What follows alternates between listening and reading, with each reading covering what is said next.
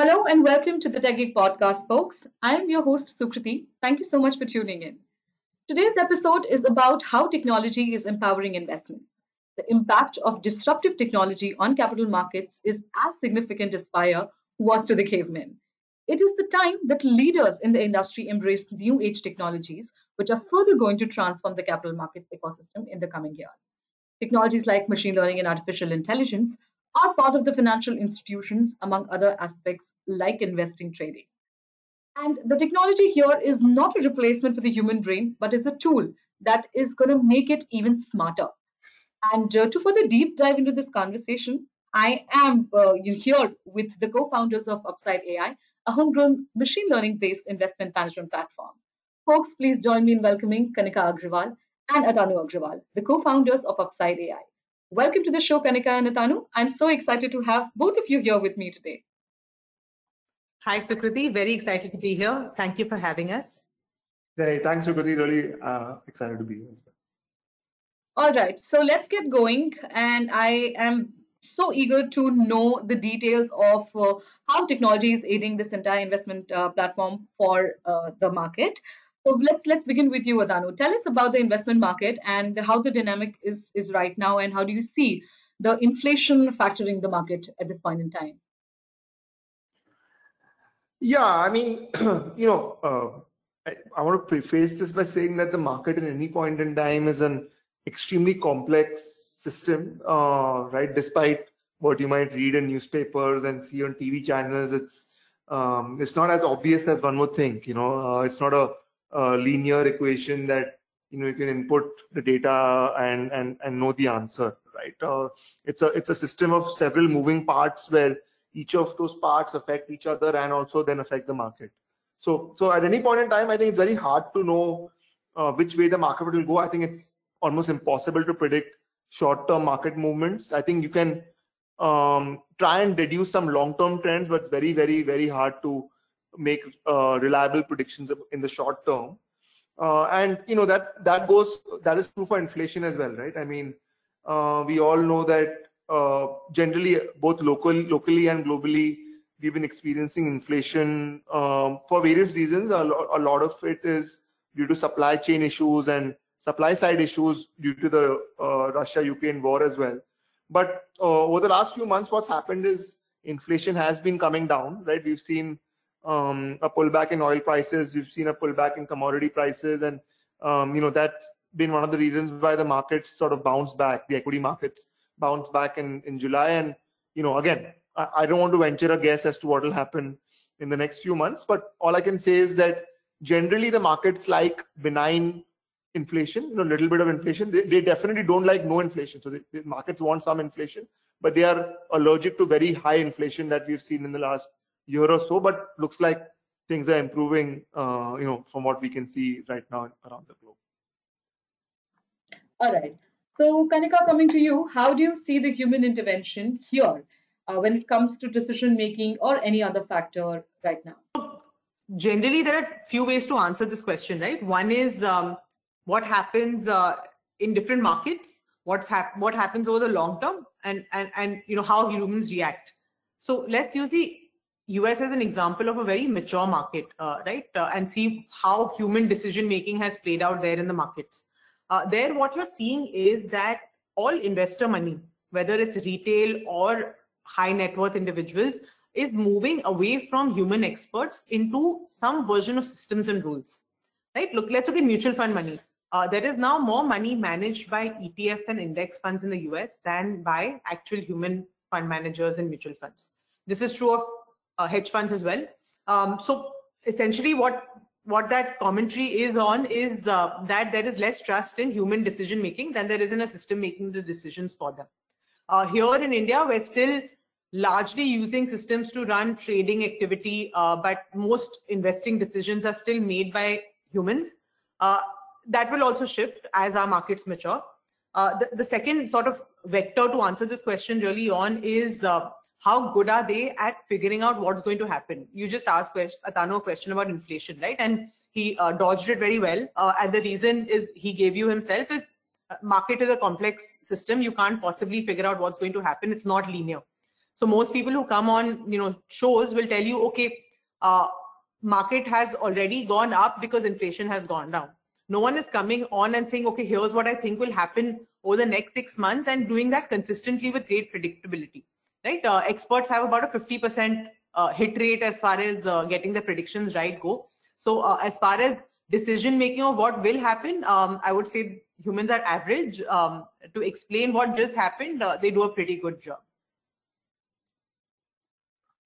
That was fantastically put up, Kanika. That moving to you, uh, where does technology stands to help reduce human error? Right, it's an interesting question. I, I, I think there are basically two pillars on, or sort of two vectors on which technology can help uh, human beings, right, as a tool. And I think the two vectors are one is, of course, um, the more obvious one where um, where computers now can uh, can parse or assimilate um, way more, uh, much more data than human beings can, right? They can even the smartest human being, the, an average computer can easily uh, supersede and uh, the smartest human being on the planet, right? And and can sort of absorb uh, vast amounts of data and, and sort of draw inferences from it and and sort of uh, be able to uh, uh, give you insights that you may not be able to get using even an army of human beings. So that's obviously one vector on which technology can help you. And as I said early on, that markets are a very complex system with lots of moving parts. So you need at times to absorb lots of data and, and, and need that edge to be able to try and do well in the market. So that's one vector. The second vector is, I think, more uh, sort of less obvious and sort of more uh, uh, soft in a way, in the sense that I think enough studies have shown over time that uh, that human beings uh, tend to be bad investors, right? And the reason for that is that you know we we have a certain genetic code that's hardwired in, which makes us prone to emotional biases that are very well documented, right? If you, for example, if you read Thinking Fast and Slow, which is an excellent book by Daniel Kahneman, uh, he's a Nobel Prize winning economist, you'll see that he talks about biases like herd mentality and loss aversion, and then uh, uh, FOMO, as you know, some of us have so uh, have seen in the crypto craze recently.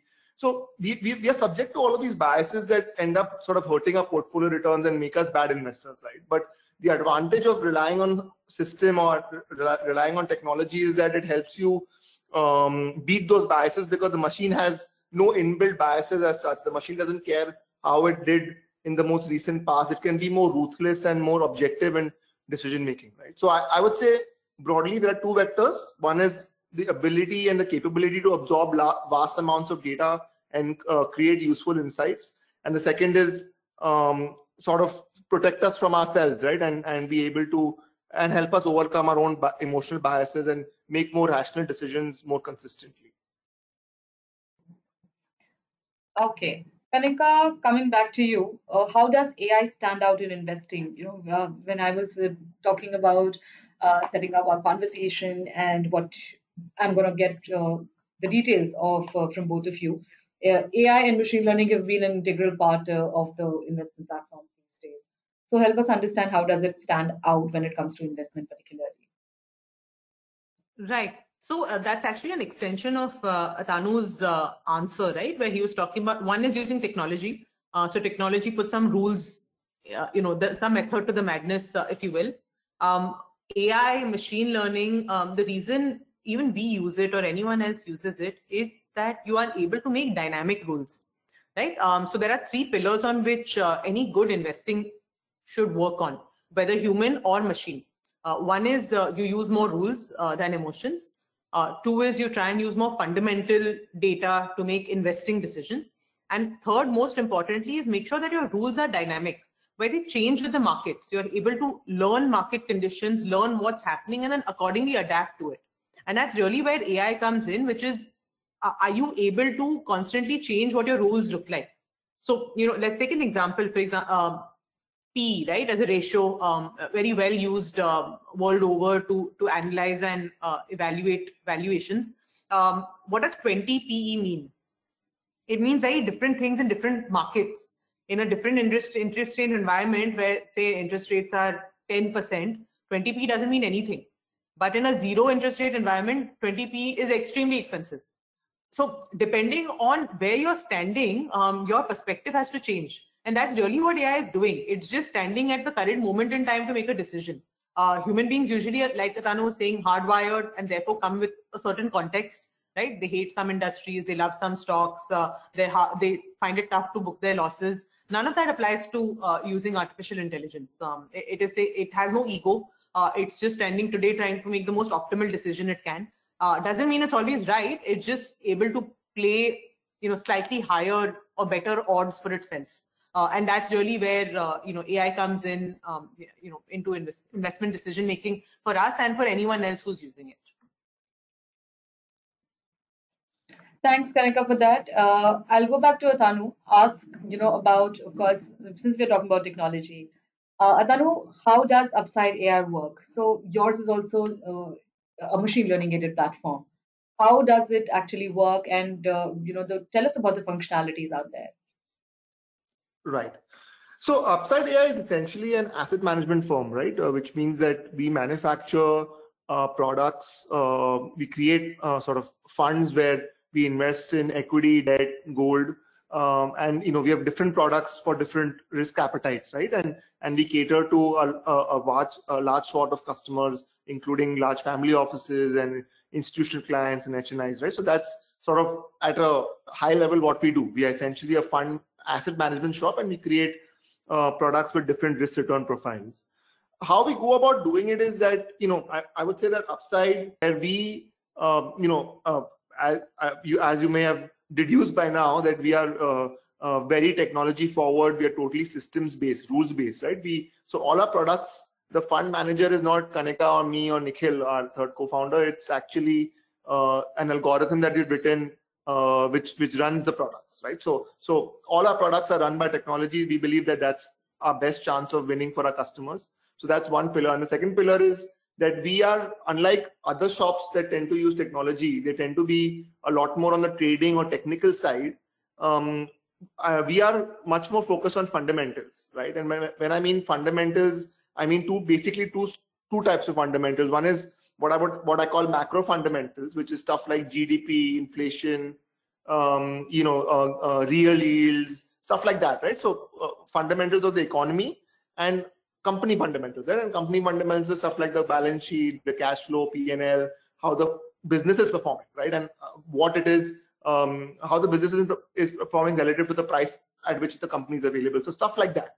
So we don't uh, we, we don't use technicals at all. We are a pure fundamental shop, and the way sort of we leverage this this data is that we we feed all of this data into um, some proprietary algorithms that we've built, and we rely on you know uh, as Kanika said, machine learning tools to be able to pass this data and uh, and tell us that what is the most optimum portfolio to be invested in in prevailing market conditions, right? So so what that, that, that, the edge that gives us is that we are able to adapt quickly to different market conditions and and build a portfolio that that has the highest probability of winning in that particular market condition right so we are dynamic in that way we are not a static shop so we come so i would say that we, we combine the best of both worlds where we are fundamentals based right which which sort of is where most of the money is managed around the world but often fundamentals based managers tend to be static right they tend to do well in certain periods and then they don't do well in other periods.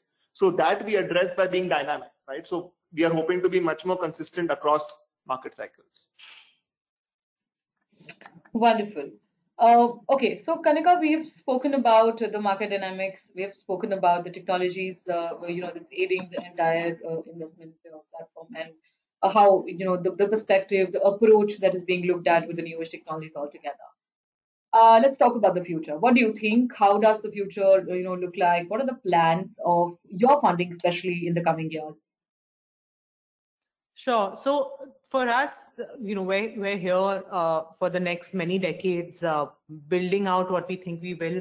Um, essentially, our vision over the long term is to be a tech-first asset management company where you are using technology uh, to build the right products for investors. You're using technology to solve processes um, across the board. So it should be an entire supply chain built fully in technology, um, you know, from the beginning to the end. Um, and you want to use that to democratize investing, where not just high net worth individuals have access to sophisticated products but it should be available to everybody uh, you know even if you have a thousand rupees it doesn't mean you should not have access to best in class technology uh, to help you make investing decisions. So that is really long term vision for us to be uh, in every indian's equity and uh, you know actually every uh, indian's investing portfolio should have upside ai in it. Um, as far as funding goes uh, we raised a round last year. It was a seed round. Um, where you know we were profitable when we raised the money uh, we were bootstrapped till then uh, don't are not actively raising uh, funds um, don't really need them. Uh, our uh, business model is reasonably solved. Um, at any point if we decide to raise money it will be you know to either propel us to the next stage or or to figure out where the next stage of growth comes from uh, so no real plans as of now you know thank you so much kanika thanks Atanu. i think uh, i had a great time uh, with this conversation and uh, thank you so much for bearing all of us about how technologies like uh, artificial intelligence and machine learning are enabling the investment platforms amid the dynamic market uh, you know mediums right now Thank you so much, Sukriti, for, for having us. Uh, really enjoyed this chat. Um, I'm hoping your listeners uh, take away a few things from what we discussed. Uh, one is, you know, technology is here to stay. Two is it's very important to add to your portfolio. And three is uh, for all human beings, even if you're making decisions yourself, uh, try and add more rules to your process and, and move away from emotions and biases. So, audience, it's a wrap. Thank you so much for tuning in and listening uh, to us. Stay tuned to TechGeek for all the latest tech updates and happenings. This is your host signing off. Thank you so much.